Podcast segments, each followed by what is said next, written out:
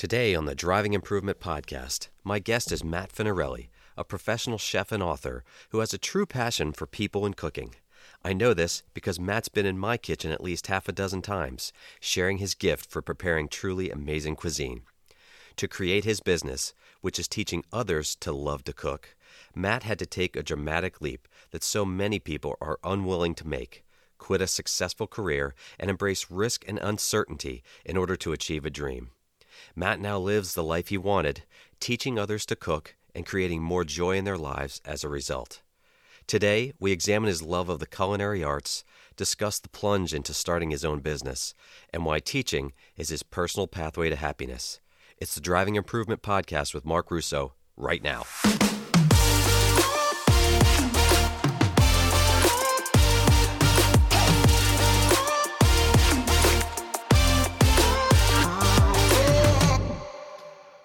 Well, welcome in everybody to the Driving Improvement Podcast, and I'm super happy to have Matt Finarelli with me. Matt, good to see you. How have you been, my friend? I've been wonderful. How about yourself? Long time no see. Yeah, huh? yeah. I know. It feels like with uh, you know, in case uh, anybody listens to this at a different time, obviously we're doing this in quarantine time, so lots of extra time available. But uh, it seems like eons ago that you were uh, at our house uh, whipping up something Uh-huh. special in the kitchen, man. But uh, have you Uh, have you been able to uh, you know pick up your your tools as, as much as you would like in the kitchen with all this stuff going on? yeah, you know, I've had the ability to uh, test out some other recipes uh, in my time off. Uh, like everybody else, uh, definitely working a lot of sourdough and a lot of bread making uh, in this uh, in this uh, time. Uh, You know, when you get you know time plus pressure, uh, a lot of people turn to bread making, and that's uh, Mhm. definitely something I've I've done a lot of. But uh, also testing out recipes for the uh, the Ani Spices, the uh, pressure cooker spice company that I'm trying to launch. Uh, you know, testing out those recipes, it gives me a lot of time to work on those too. Yeah, we'll make sure we we we hit on that too. Um, Sure. so you know, when you're home, you know, normally in normal times, are you doing all the cooking at home? Yes, absolutely. Uh, my wife uh, married a chef specifically so she would never have to cook again, and so yeah, I do all the cooking. And uh, you know, we all have different styles. I got a six-year-old daughter who eats like a six-year-old. I've got a vegetarian wife. Uh, I've got you know me who eats anything. So some nights I'm making three different dinners, just uh, you know, out of one out of necessity, and two out of you know keeps my skills sharp to uh, try to make three things happen simultaneously. Uh, well, you're used to juggling then, yeah, for sure. Yeah. It's, it's something uh, native to you. So let, let's talk a little bit about it. uh, You know, about being in the kitchen. Was was cooking a part of uh, your childhood? You know, as you grew up, or did you discover it on your own as you know as you got older? No, it was definitely uh, part of my childhood. Uh, growing up, my mom cooked uh, most every night. Uh, she had a full time job, and she'd still come home every night and uh, cook dinner for the family. And I always was amazed by it, and always wanted to get participating in the cooking process. Uh, so she taught me a ton of cooking from a very early age. And uh, when she was in college, she was a chemistry major, so she taught me cooking as applied chemistry Hmm. not as like an art form, not as like, you know, this is the creative things that we build, but rather, you know, this these are the techniques. This is what happens when you apply heat to this food and here's the chemistry and physics behind it. And that's how I learned how to cook. And I always loved it. And, you know, finding a career as a chef came later, but the concept of being a cook, you know, always wanting to cook good food is something I've had my entire life. and, that's you know for somebody you know like me who is is a little bit challenged in the kitchen you know i talked to you know my wife and she loves to cook and you know Mhm. I, I feel like some people who don't um, have that love maybe view it as you know you work a full-time job and you come home and you and you want to cook they view it as like gosh why would you want to do all that work? But there's something about it that is special to those who love it. What what is it that is just draws people in to want to do it past their day job and and you know be in the kitchen long hours? For me, you know, being having a love of food, there is that element of creating something I love, but it, that's not enough. Um, I t- to that end, when I'm alone by myself, and in the you know, let's say uh, my wife and daughter were off somewhere, like you know, with her parents or something, and I'm alone, I don't cook um, because Hmm. cooking for me is sharing. Okay, cooking for me is something that's an extroverted activity. Uh, it's something that you do to share with others. You bring people in with your cooking and share that wealth. So, you know, after the end of a long day, the only thing I would want to do is be with family and friends and share with them. And there's no better way, in my opinion, to do that than through cooking. And that was that even before I was a chef, that has just a natural thing that I always did uh, because it's how I feel about uh, the joy of friendship and family. Yeah. So, uh, uh, in in my business too, I mean, it, there's there's always uh, mentors along the way who sort of mm-hmm. help guide you, help uh, you expand your knowledge base. You, know, you, mentioned your mom as as you know, kind of the starting mm-hmm. point. What early mentors were there that sort of helped stoke that fire for you uh, for cooking?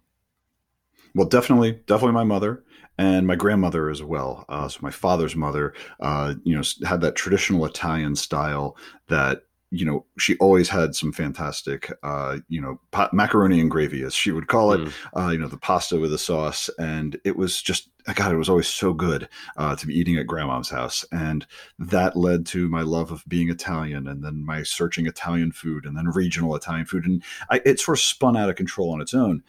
I didn't really find mentors per se until I started going to culinary school and working in kitchens. And I didn't start doing that until I was about 30, believe it or not. So I was a lot of self teaching and, you know, learning just from family. And then it was, uh, once I got into those levels, uh, you know, some some early culinary and school instructors who I'm still friends with today, and uh, some chefs that I worked with who just I, I, got very lucky, and they were all pointing me in the right direction at each step of the way as I was hitting the ropes. Yeah, and, and that's something that I wanted to, to, to talk a little bit about too, Matt, because you know your you know your decision. While I, while I didn't change careers, I changed paths within my career and quit a good job to start mm-hmm. my instruction business and do what I really wanted to do. And that that is one of the things that I definitely wanted to hit on was you know talk a little bit about the, your career trajectory from you know oh, sure. before you switched over. Like you did a massive pivot from a, another career. and you know did what you wanted to do. Talk a little bit about you know where you were from the start and when you decided to jump, and did it scare you? Oh, sure, absolutely. So, I went to college at uh, Duke University and uh, majored in environmental science and public policy. And I put that degree to good work. I worked for World Wildlife Fund, uh, the other WWF, as we like to say. Uh, I worked for them for uh, eight years um, and loved it. I, I, you know, I very serious environmentalist, and I loved uh, my work with such a great organization for all those years. But it was actually one of the more random things. I ended up teaching a small little adult education cooking class for Fairfax County. Um, it's a long story how that came about, but long story short, they needed someone to teach an Italian cooking class, and I'd been cooking Italian food all my life. So I'm like, yeah, sure, you know, I, I can teach some people the basics of Italian cooking. Why not? And I you know, I didn't have a degree. I wasn't a chef. I was just, you know, showing some other people what I knew, and we were having a blast. And it was a ton of work for zero money. Uh, I mean, because they pay next to nothing for the, you know, it's practically volunteer work, and it's fine. I, I'm not not knocking them. It's just it was something that I was loving, and I loved it so much. I was like, you know, maybe I should explore this a little more and go to culinary school. So I started going to culinary school at night. I did that for two years. Uh, I was top of my class, and absolutely adored it. And so I quit my entire career at World Wildlife Fund to start out in kitchens. Uh, you know, at the bottom, uh, you know, I had a I had benefits, I had a salary, I had all that, and I left it all for eleven dollars an hour. Uh, you know, in, hoping for a little over forty hours a week uh, in any given week to um, to make it happen, and just start clawing my way kitchen by kitchen up to uh, up to the top. And the interesting thing was, I then did the career pivot thing, like you were talking about. Once I got to a level where I was actually offered an executive chefship of a restaurant, uh, you know, they, the executive chef at the place that I was at was leaving, and they're like, "Hey, do you want the job?" And I thought to myself, you know, I, I had started teaching again in this job, and I was like, you know, it's the teaching, that extroverted thing. Like I said, you know, food is about sharing. When you're a chef in a kitchen, you're not sharing your food to the same degree because you never see the people eat it really, right? Mm-hmm. When I'm teaching, I would see people create with me and I'd create with them and I'd get to see them eat and talk about what they'd done. And they were so excited and I was so excited. And I said, okay, I'm going to pivot and now I'm going to start a new business where I'm a culinary instructor, where I go to people's homes and teach cooking classes in their homes, and that's how you and I got to know each other uh, through that mm-hmm. business. And that's that is something I did about about ten years ago now, and I've never looked back. Uh, it has been this. I love, love, love what I do, and I I love being my own boss. I love that I'm doing cooking in the exact way that I love to do it, and I feel it is the kind of cooking that brings out the best passion uh, for the job from me. I I love working with and teaching others, um, and I just I I know I'm in absolutely the right career. So, when you're teaching people on a one-on-one basis uh, or in a group setting, mm-hmm. uh, which mm-hmm. you know I do both of, uh, I'm just curious. You know what what challenges do you find uh, you, you, run into with students? You know, from my perspective, uh, we talk in our business a lot about uh, expectations and and uh, people, mm you know, thinking they can do X when they've got to first start at you know A, B, and C. You know, what do you do? You do you even have like a uh, you know uh, preferences or a a way or a method that you like to go through when you work with somebody to make sure you're hitting all the bases and sort of gradually building them up to where they can be very proficient what's the what's the process like yeah. for you when you work with people i've seen you in a group setting obviously multiple times but you know for the listeners who have not and hopefully they will soon um, you know kind of walk us through that a little bit Sure. Uh, this is a, it's an interesting thing. When I started this business out, that was what you're exactly what you're describing was one of the challenges that I really had to think about. And I was struggling with it first. I was really sort of nervous. Like when I go in there with my equipment and the food and everything, how do I know what level they're at? Um, you know, I was mm-hmm. thinking like maybe I had to give them a survey before I showed up to ask them, you know, what kind of level they were at and so forth. And what I what I discovered over time was is that you can sort of feel it on the fly when you arrive. Um, it's you start the class. I start the class at the beginning. You know, with any you know, I know what they want. We all we've all discussed what the menu is going to be, and I start to see where they are as far as talent level. And, and, usually they, they say something like, oh, you know, we used to run a bed and breakfast. I'm like, aha, yeah, these people have a clue how to use a knife, I'm sure. So we don't have to start there. And then other people, they'll just come right out and say, like, man, I don't even know you know i know nothing can you come on over and just show us the basics and that helps you know to know that but i soon find where they are and i always try to gear the class on the fly to match the overall uh, level of the class but that being said even within a class you know like uh, there are people sometimes who are very talented cooks and then in the same class there are people who are very not talented cooks. And what I try to do is I try to gear the class in such a way that everybody gets something that pushes their abilities a little bit. Um, you know, it's it's it's it's funny to find how there are you know people who are have been running a bed and breakfast, but they are friends with people who don't know how to turn on an oven. And then they come together in a class, and you're like, okay, I've got to talk like this to these people, and I've got to talk like that to those people, so as to make sure that everyone comes out in a way that they have. I always say, I want everyone to get one light bulb moment per class. Yeah. You know, everyone goes, oh, that's how you do that and that light bulb moment is going to be different for everyone and i try to make sure that everyone gets just one of those moments where they're like and i mean and for the novices it's usually like within the first five minutes i say something they're like oh, you're kidding! I'm like oh good night everybody i'm done fantastic. That's and perfect. They, yeah i try to i try to hit everybody at least once with a moment that they feel like they got their money's worth because they're like i always wondered how to do that. Thank you my god you explained that to me. And by the way nine times out of ten it's teaching them how to cut an onion properly. Uh, when I show them that, they're like, oh, "You got to be kidding! That's how it's done." I'm like, "Yep, that's that's how it's done." that's cool. So, eh, um, eh, let's talk a little bit about um, the actual cooking that you do. Um, mm-hmm. When you've, you know, when you've I'll put this in quotation marks if people are listening to this not seeing, but when you fail at a new dish or a cuisine, is there is there a hesitation to try again, or do you sort of grit your teeth and bear down and say, all right, I'm going to get this right no matter what? Because uh, a lot of what I, you know, I reason one of the reasons I'm doing this too is just so people understand that it's not a straight line to becoming good at what you do oh, or becoming better at golf. And most of them understand that in the context of what they do for a living. It's hard to get them to get it, un- understand it in the context of a hobby like golf. They they want it yeah. quick now, fast. You know, why can't I get this? and obviously it's just not a straight line. So when you fail on, on a dish or you know something doesn't go the way you want it, you know how does that go? yeah. Well, let me just say, you know, when you when I think about me hitting a golf ball, the word straight line never applies to uh to that. So yeah. yeah, exactly what you're saying. Um when I fail, at a dish and i do i still do to this day i mean i want to make sure we're crystal clear i've been a professional chef for a while now and i have turned out i still turn out some real stinkers um, if it's a new cuisine that only motivates me more to try harder because i know like I know this cuisine. The reason I'm even trying this cuisine is because I know it's good. Uh, the one that I comes to mind right off the bat when I first was trying Ethiopian, I wasn't getting it right. Um, I love Ethiopian food. I know Ethiopian food is fantastic, but when I was learning Ethiopian food, I was making mistakes early on, and it took a few practices to really get uh, my Ethiopian cuisine where I wanted it. Now, that's like for an entire cuisine. For a dish, sometimes you know I'll see a dish and I'll look at it. I'm like, wow, that's something different and new. I wonder if that'll work. And sometimes I try it and I'm like, okay, no, this just you know, the whole concept of this is mm. trash. I'm going to throw that out and not try anymore with that one specific dish.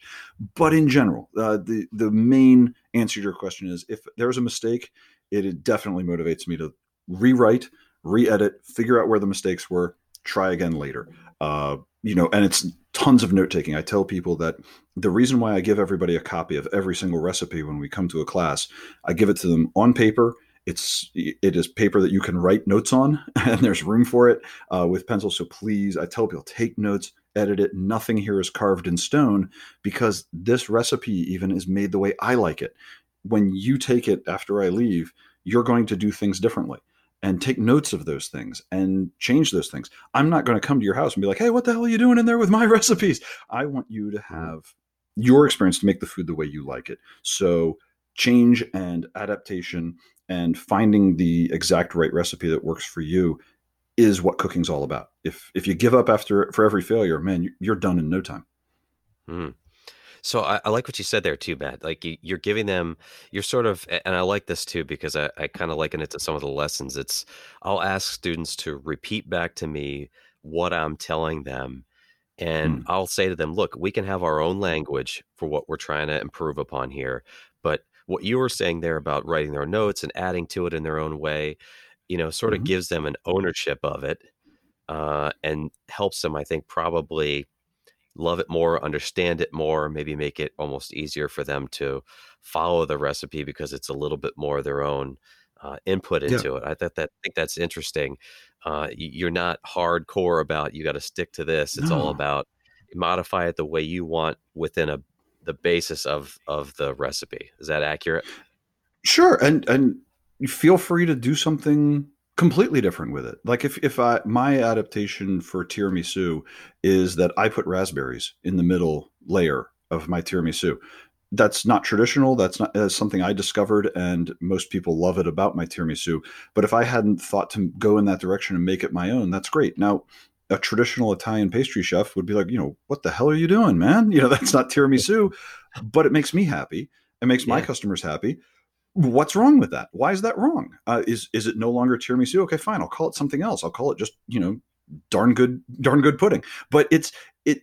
The concept is is that I want you to take an ownership of it because I you then if after my class the next time you're likely to make all the dishes that we made together in the class is probably a week later right because people don't want to make the exact same thing the very next night so if you're going a week later you better have taken some notes because man i ain't there. I'm at someone else's house and you know i'm not the turkey hotline. You can't just call me up and expect me to you know help you out right there on the fly. So take notes make it your own and do whatever you want within that because ultimately what i want you to get from the class is that you've learned something and you're happy with the results that are yours. They, because you're going to have to make it yours in your own way. And if that means writing it down a different way or making some kind of adaptation um, i'm there to help during the class to show you everything i can and i'll answer follow-up emails and things like that.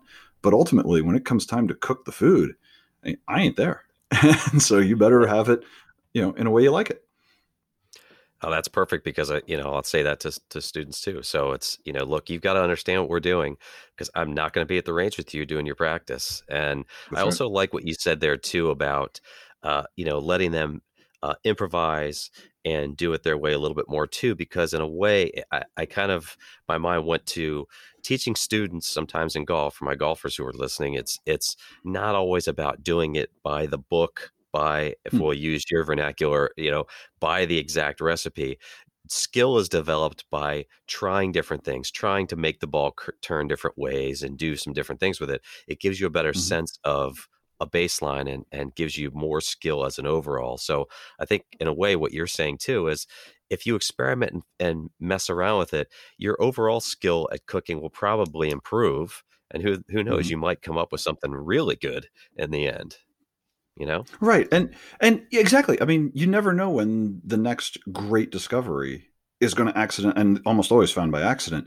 You know, there are there are there are parameters we work within like you know there's a right way and a wrong way to hold a knife uh, there's a right way and a wrong way to use a knife there's a right way and a wrong way to saute things but we can there are there's wiggle room and what I, my job is to teach people is what do you really you know that's the stuff you should lock in as good technique and then here's where you can also wiggle around i mean i'm sure in golf it's like you know yeah you could find a way to putt the ball that is comfortable for you but you can't lay down on the grass and like shoot it like a pool cue.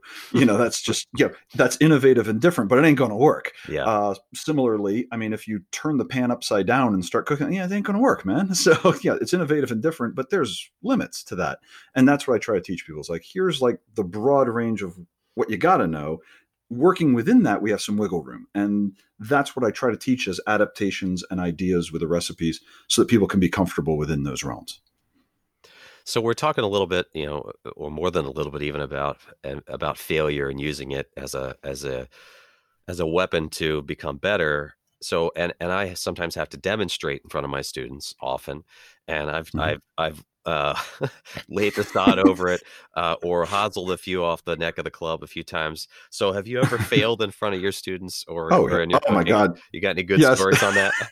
Oh yeah, uh, here, I, I, want to preface this a little bit. And one of the true joys of my job is that if something goes wrong in the cooking class, the students are always so click quick to blame themselves. and I'm like, "Yep, yeah, must have been something you did."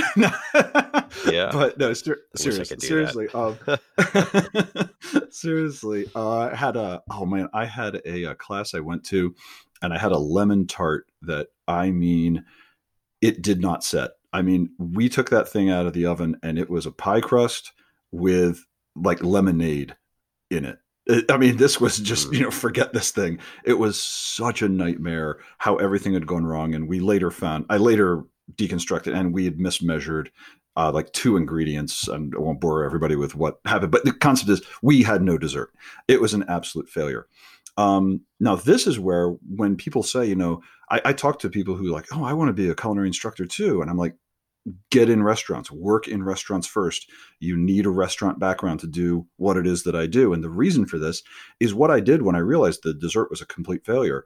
I went right into their fridge because I mean, I didn't bring, I brought what we needed. I went right in their fridge and I started pulling things out of the fridge and on the fly, I made a new dessert for them. I did a uh, I did a cinnamon roast cinnamon and butter roasted apples in parchment paper. Uh, you know, so these little envelopes of uh, sliced apples with cinnamon, brown sugar, butter. It roasted away in those little pouches. We opened it up. They had some ice cream in the freezer, and we plopped it on, and it, it fit the theme of the event. Mm. But if I had never been in restaurants and knew how to work under the stress of failure, because uh, that is what restaurants is really all about, I never would have been able to have pulled that off. So I I do try to teach people that uh, those yeah i'm not a restaurant chef anymore but that restaurant time was invaluable in knowing how to save myself because when a failure happens in my line of work i can't run to the walk-in and grab some other food and try again i i brought what i brought and i'm out and so we mm. got to make something up and we got to go fast and figure it out. Uh that was that's that that one stands out in my head. When we opened that oven door i mean it was just like oh god kind of moment for me that i'll never forget. So putting your skills to the extreme test under pressure, this is equating back to what I teach a lot of my students and what we talk about about making changes and things we do stick on the golf course when it matters for score.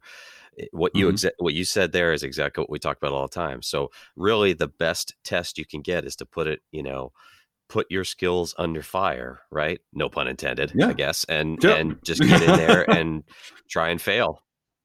Hey, I, Yeah. I seem to remember it was at your house. I think the first class I did at your house, you guys, you, we were all having fun, and you said, "Hey, how about a dessert?"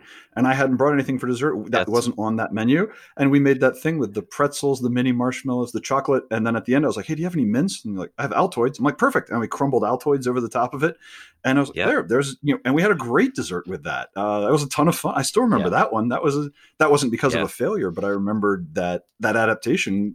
Let's just do something on the fly and have fun. Yeah, I was going to bring you- that up. for those of you at actually. home, I never wrote that recipe down. no, but we remember that one fondly for sure. So when when you're Me too. teaching your cooking classes too, yeah, and when you're teaching your your cooking classes, is it uh, it important to you because this this interests me maybe on my personal level in terms of teaching people, but um, to teach people in stages slowly and build up um, you know because i think sometimes people want to rush to um, you know make bigger swings do do the advanced stuff first without having yeah. some of the basics fundamentals whatever term you want to use Mhm. do you believe in stages and working up slowly and building skill that way Absolutely. Oh, absolutely. I am without question a person who believes that you have to have a basis in the fundamentals, and that then gives you the ability to uh, experiment. And you know, when we were talking about working within those parameters of you know acceptability, you have to know what those parameters are. That's what I consider to be the fundamentals. Uh, you know, it's you have to start with. Everyone's when when people contact me, they're like, you know, I really I want to have a cooking class because I don't know anything about cooking. I'm just starting out and I want to start at the beginning. Where should I begin? My answer is always, okay, let's do knife skills. Let's just let's get a knife, let's get a cutting board, Mhm. let's get a ton of food and let's learn how to cut it all because knife skills is going to make make things go faster. It's going to make things go safer and it is going to build your confidence like there's no tomorrow. When you know how to cut anything, you are a confident chef. I mean it. It's it's amazing what that'll do to that level. And then we can go from there and we can start talking about the basics of roasting and the basics of sauteing and you know applying heat to food. But once you have those fundamentals down, suddenly recipes won't scare you anymore because you'll be confident enough to know when eh, you know however anyone writes this recipe when they say to dice that onion man you know what you're doing. You got that. You're, you're good. All right fine. And I, I no longer have to stress about that moment of this dish. And when all that prep is done you'll find that there's just a few little details that you have to put together on your own when you tackle any given recipe and you'll be set. But you got to learn those fundamentals so as to not be uh, stymied by any sort of uh, experience that comes your way. Um, you know you may not have every technique down right off the bat but you'll have a sense of what to do.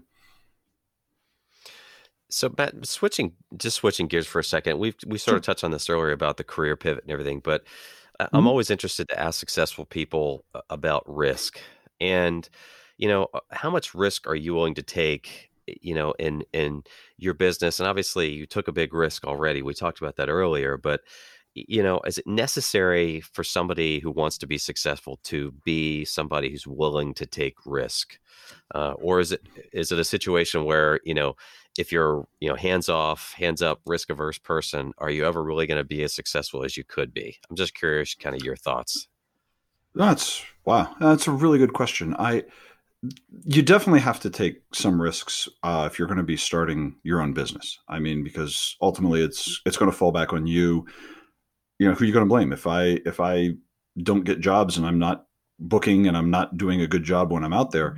You know, I got no one to blame but myself. I'm my only employee. Uh, so you know, I'm taking the risk that I need to make sure that I'm getting this job done and doing everything that needs to be done. Now, that being said, I'm not taking crazy risks when I do this. I mean, I know I have uh, an aptitude for cooking. I know I have an aptitude for teaching. Uh, I'm blessed with the gift of gab, so I can go on forever in a way that makes me at least entertaining to myself. And I try to say like this is something that's meant for me, and the fact that I love what I do makes me believe that I'm doing the right thing, and the fact that people are paying me to do it again makes me feel like this is this is working out. So I don't feel like I, anymore taking enormous risks.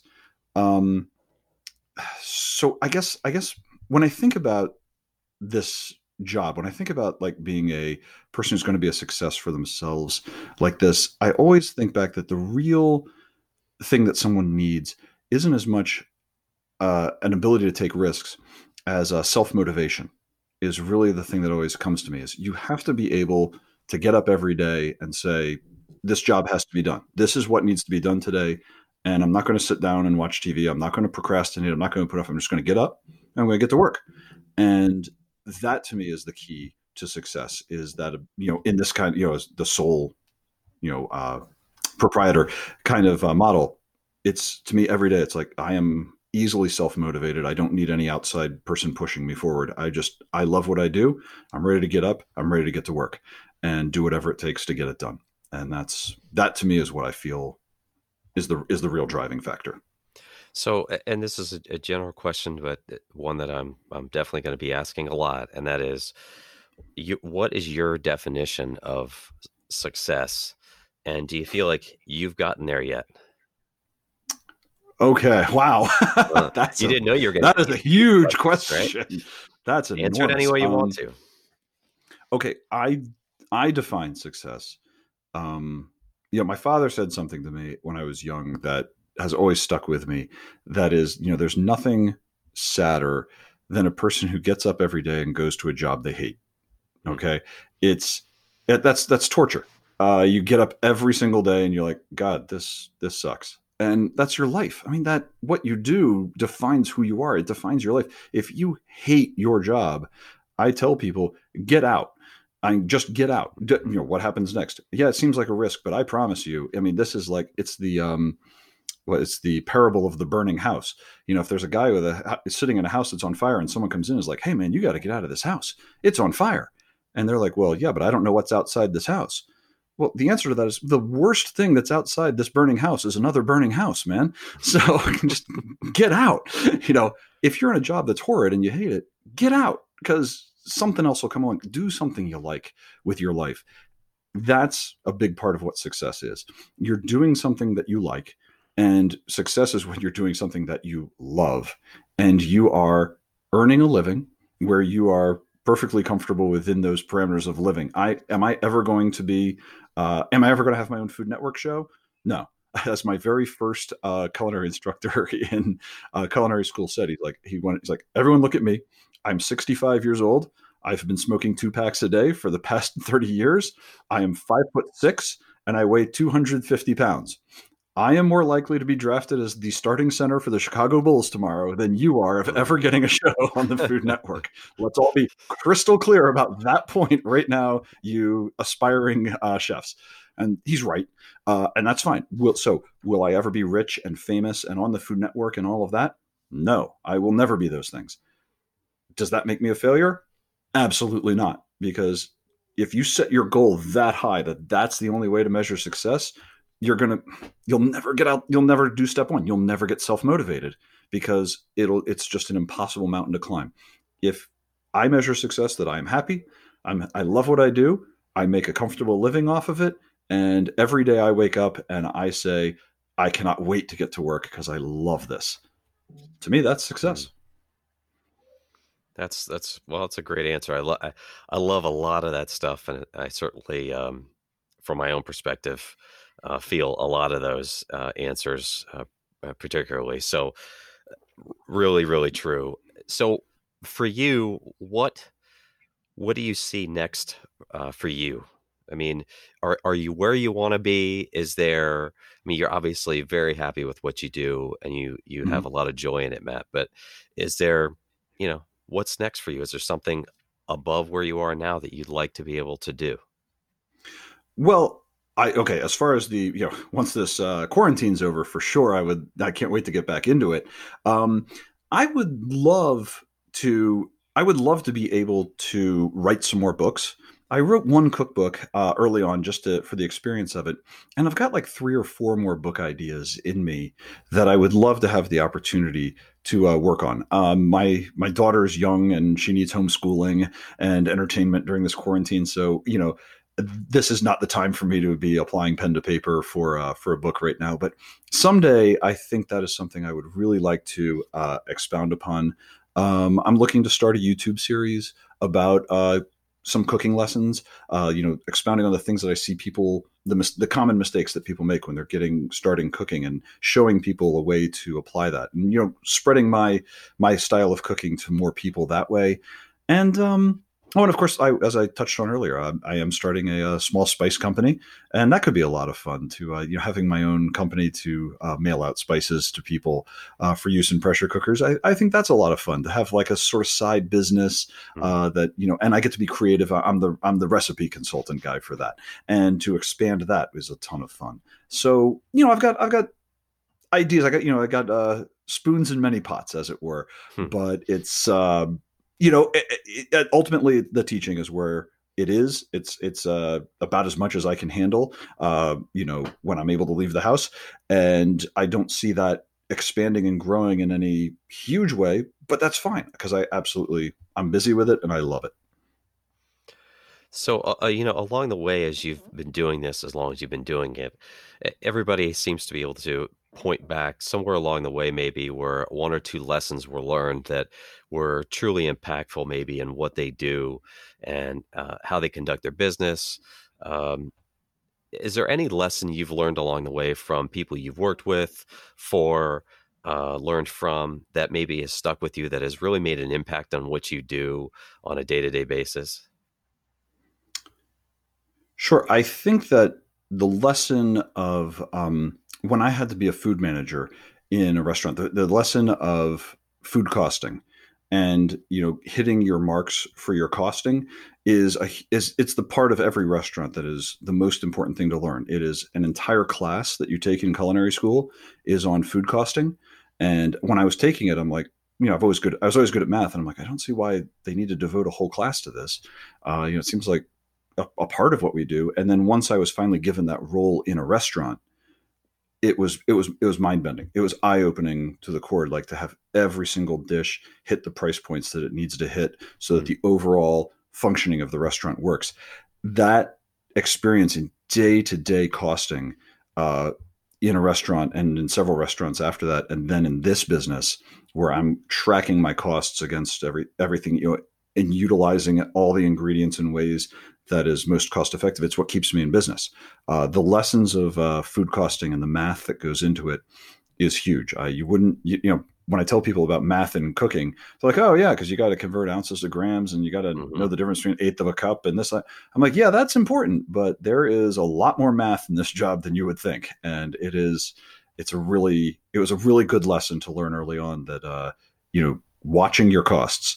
Um, you know that is something that has been driven home to me every step of the way and it's it's fascinating how razor thin restaurants work as a margin. When when this coronavirus thing broke out and i was like oh some restaurants will be closed for a week when that's what they were first saying when it came out I'm like one week closed can bury a lot of restaurants mm-hmm. and now it's months and i I, there's a reason restaurants are closing down left and right because that this their margins were thin already and now look at them i mean this that's this is a this is torture on them and i'm you know i i feel for them really deeply what have you learned about because you know in your business as in mine it's a it's a people driven business. What, what have you learned about people through your work? You know mm-hmm. you've met a lot of interesting people. You've been in people's homes. You've been in restaurants. Like you've probably sure. touched all the bases uh, on all kinds of fronts and meeting people. What what have you learned about people? I'm curious yeah. about that. Uh, that's man you ask really big questions. This is cool. Uh, okay.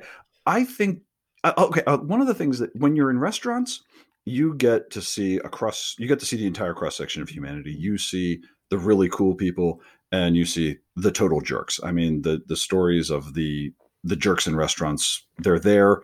It's real, and it's it's awful. And then people say to me, they're like, "Well, what a have you ever?" Come in come into a household because I'm coming into your house for the first time. I mean, I I tell people i am always so excited about my job because it's predicated on the willingness of people to invite a stranger into their house carrying knives, and I've I've never been. I, am so honored when they allow me, a total stranger with a box full of knives, to walk into their house.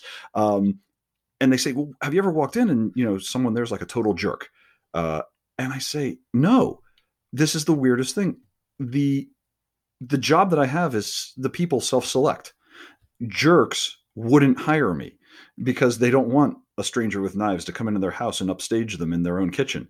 Uh, so the people who hire me, they're all good people. it's I have gotten that's the other part of the job that I love. I love meeting all these different people. And yes, I'm in DC. I cook for Republicans. I cook for Democrats. I've I've cooked for Supreme Court justices. I've cooked for senators. I of both sides.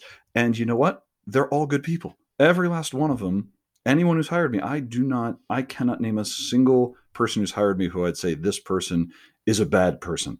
Um, there are people I like more than others just because we meld as friends and we get along and it's really something extra special. But everyone I've hired, I, I cannot not remember leaving a house and being like, oh man, those people were terrible.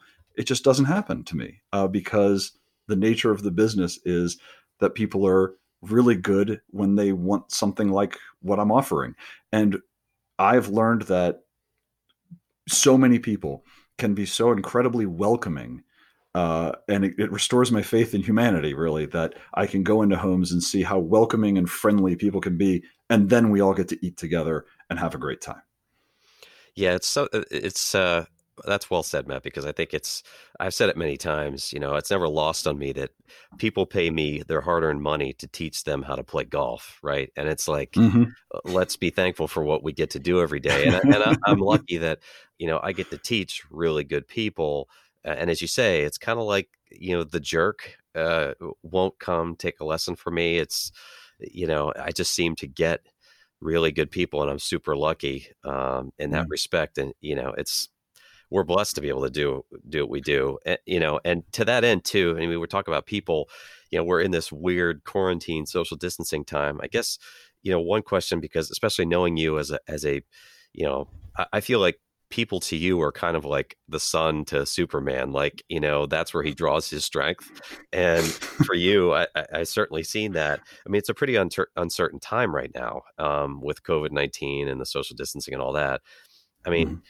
How how has it currently impacted your work because your business is all about people and and being together and it's right now we're not right it's my business is zero uh, to be honest with you, uh, it's I am every job that I had, and I was having a record year before this all hit. Uh, it is it's dried up. I'm doing nothing. Uh, I well, I mean, I'm homeschooling my daughter, and I do the housework, and I take care of the home, and you know, cook for the family and keep things running. But yeah, I mean, my job is based on loading up a truck with food and going into someone else's house, and I ain't doing that. Uh, I've got family members who are immunocompromised right now, and I no, I'm not leaving the house. Uh, I leave to go grocery shopping, and I try to do that. And this is funny. I try to go to like one or two stores less than once a week, and I used to shop at four or five grocery stores every day before hmm. this all hit because that, that's the style of uh, making sure I'm getting all the right foods. So I mean, it's an enormous change for me. And and yes, I'm an extrovert with a capital E. Uh, I I draw energy from human interaction, and I have none of it I, I have nothing, and you know, I have my family, and thank God they're here. You know, if I was if I was single and alone, I would absolutely be climbing the walls. So it's this is this has been incredibly rough. Thankfully, my wife has a job uh, where she's working uh, from home, and you know, financially, we're going to get through this. But yeah, my business is completely dried up uh, right now. There is there is pretty much nothing. I'm doing a few uh, online cooking demos and like Zoom meeting cooking things here and there, you know, just for a little bit of money here, a little bit of money there. But, you know, it's that's quite frankly, I'm I'm not as interested in the money that comes from that right now as just keeping my skills sharp. Mm. Uh, you know, that ability to keep in front of a group, show them how to do something, answer questions on the fly, talk and cook at the same time. I mean, these are skill sets that I developed over many mm. years. And if I sit around for six months not doing them, you know i would hate to see what i'm like when i go back into it so i i view these opportunities to teach these classes uh, via camera more as just like a training thing and so i'm not i'm not doing them for a ton of money and i don't care i just want to be in front of people and be cooking that's yeah. that's what i want to do more than anything do you feel like there's going to be a permanent change in how you operate with your clients? I hope not.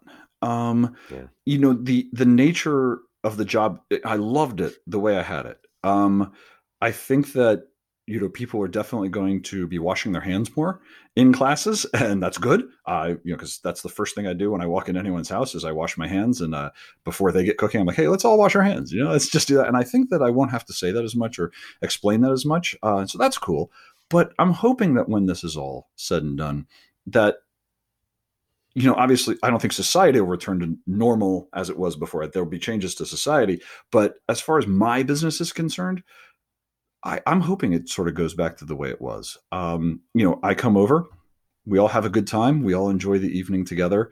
Um, we just do it as cleanly as possible. Uh, people really be on top of that, and that's good.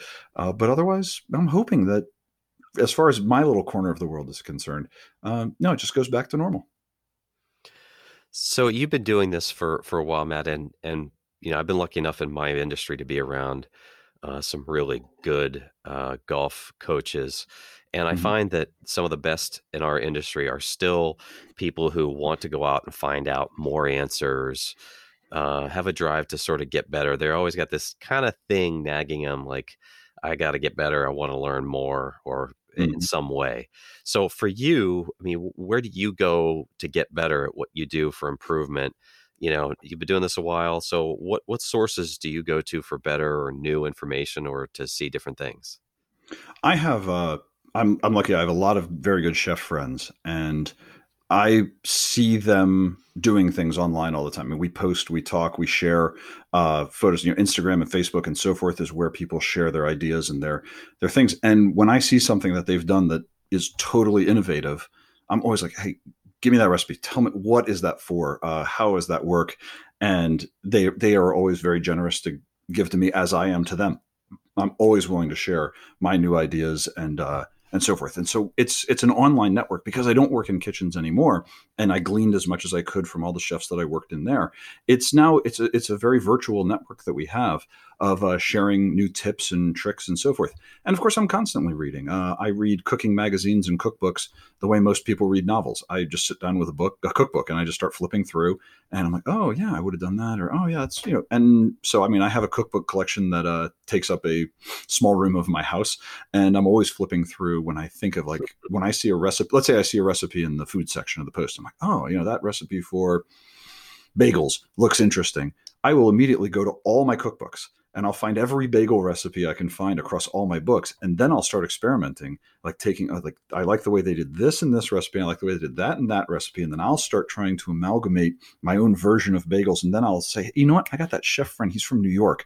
Hey, uh, you know, uh, Paul, do you have a cool bagel recipe or any tricks about bagels that you know? Then he'll send me something. I'll try to work that in. And that's how I build recipes. And that's how I keep learning and expanding for myself. I want the recipe ultimately to be mine, but ideas and inspiration come from anywhere magazines online articles uh, those those weird tasty videos that you see uh, sometimes i've seen them i'm like oh hey that's kind of interesting what they're doing let's let's play around with what they're thinking of. And inspiration can come from anywhere but then it's ultimately the thing that pushes me to start experimenting and playing around. Okay so you you are given one dish that you can make. What's it going to be matt for the rest of my life or for just you uh, know just, you gotta I, I put a gun to your head or I, I put a, a, you know a large st- stack of cash on the table and say you got to pick one dish. What is it? And I give you like you know a, well I'm not giving you a minute to do it now but I'm gonna give you yeah, but my goodness. I'm gonna give you a quick decision. You got to pick one and you got to make Man, it for the all thing the that almost always jumps to my head when people when yeah when people say like you know what's the dish? What's the thing you want to be making God, there are two. Uh, there are two that always jump to my head every time. One of them is uh, spaghetti carbonara. Uh, it is you know one of the three quintessential sauces of Roman cooking, and it is just an absolute favorite of mine. I love making a good carbonara, and it just always jumps to my head when I think like, gotta make something good, gotta make something I'm to love, gotta make something I know everyone else is to love. That that always hits. And then the other one just is duck confit. Now that takes a few days to make, but well worth it. Uh, it is. Um, it would be one of the components of a final meal for myself if, uh, if for some reason I had to select that. Um, it is those two dishes.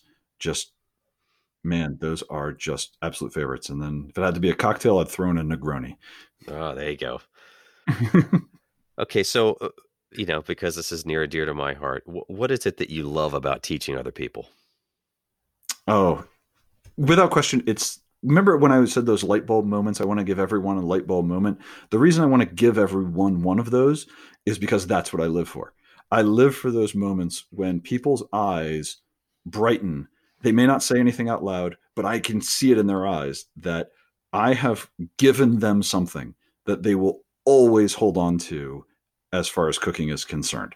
That I have shown them, I have enlightened, I have I have shared something that just makes them a little better at cooking. And I, I, I live for those those tiny little moments. I mean sure the fun and the jokes and the all of the presentation hey look at me. I mean yeah that's that's mm-hmm. all fun. But the knowing that i did something that will make them better and that they've earned i've earned my money for that class at that moment that's that's what i live for that. I i adore that and it, it fuels me. It keeps me it keeps me going every day knowing that i'm going to give some people that moment Perfectly said. Perfectly said. Mm-hmm. All right, so Matt, uh, before we uh, before we finish up here, uh, I want to briefly just I want uh, you to let everybody know where they can find you. But you oh. mentioned you mentioned the spices before too, mm-hmm. and I want you to mention that as well first here. Sure. Okay. So the Spices Company, uh, I started with a, a uh, friend of mine. We are building spice packets specifically designed for your pressure cooker. Uh, the Instant Pot is actually the real uh, motivation behind that. If you're an Instant Pot fanatic, and I know there's many of you out there who are, what we've what we designed was recipes and all the spices needed for that recipe in one simple pack. You you get the packs, it's got all the spices you need, and it's got the recipe on the back. And for the most part, you just dump all the spices in, you dump in the food you need. We tell you how to pressure cook it, and boom, you have a nice big meal all set to go. And you don't have to have tons of tiny little bottles of spices that you're only using a little bit of and they're growing old inside your spice cabinet. Hmm. These are all fresh, they're blended right and balanced right, and recipes by yours truly. Um, and that's Ani Spices, uh, A N I spices.com is where you can find our mix. And uh, I think we have 10 packets, uh, 10 recipes, 10 different spice packs up. And I am currently working in the kitchen on five more. So we're always growing and developing new cool recipes like, uh, you know, beef and bean chili, uh, new, uh, nice uh, spiced pot roast, butter chicken. So all different types of cuisines, all different types of proteins, making sure there's vegetarian stuff. I got to, I'm married to a vegetarian and my brother's a vegetarian. So I'm making sure there's vegetarian options too. And, uh, you know, it's a great collection. If you are a, a uh, Instant Pot or pressure cooker fan, head on over, check it out, give us a try because I think you'll be really happy with it. And then Matt, what's the eh, for website and social media stuff too? Because you know, I want people oh, sure. to be able to find you too. Get, oh. get, give us a hit there.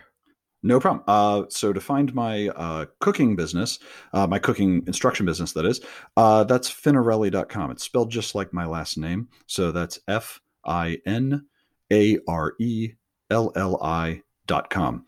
And uh, they'll just take you right to my page, and it has all of my cooking classes and how to contact me. And the, the easiest way to get in touch with me is just send me an email, um, chef at finarelli.com. And say, hey, I'm interested in something, and I, I work the DC area, the whole greater DC area. So you know, Maryland, Virginia, uh, DC, the whole whole area. I have car, will travel. So um, just hit me up, and we'll put something together uh, when all this craziness ends. And like I say, I bring everything. I bring all the food. I bring all the equipment. I bring a copy of all the recipes for everyone. All you need to do is have a uh, clean and cleared kitchen, and I'll take care of the rest. And I'll clean up afterwards too, so it'll be like I was never there. uh, so it that's that is the best way to uh, find me. And on social media, I'm mostly on Facebook and uh, Instagram uh, at Chef Finarelli or Chef Matt Finarelli. Um, you know, if quite frankly, you search my last name uh, on there, you'll find a chef you find a chef and a Finarelli anywhere on those things, that's me. Uh, I promise you, that's me. Perfect. Well, Matt, uh, I really appreciate you taking some time out of your day, uh, doing dad duty and husband duty, which I'm I'm very well versed in these days. Yes. um, I certainly, you know, I certainly look forward to the day where we can, uh, you know, have you get back into everybody's homes and bring more joy back in. We can't wait to have you back into ours to bring some some cooking joy back in and have our crew back together. So uh, thanks again for for doing this with with me, and uh, we look forward to to seeing you soon here, man. Take care of yourself. Oh, thank you so much, Mark. It was been an absolute pleasure, and likewise, I cannot wait to uh, get back cooking with uh, everyone, and especially y'all. It would it'll be a pleasure to see you all again in person sometime. Absolutely, man. We'll look forward to it. Talk to you soon. Absolutely. Take care.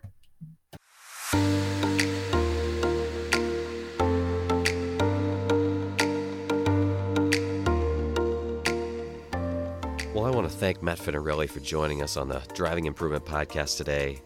If you really want to stoke the fire of your cooking passion, there really is nobody better than Matt. Uh, it's very clear from talking to him that he loves cooking, but I think he may love people more than cooking. And at its heart, coaching and teaching are all about the people and the people in front of you. And as he said, giving them that light bulb moment.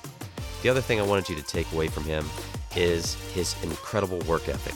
Get up and get to work. That's what he said, and I think that's a great way to look at it. If you want to get better at your golf game or anything, you've got to get in there, you got to have passion, and you got to get to work. I hope you enjoyed it, and we'll see you on the next episode of the Driving Improvement Podcast with Mark Russo.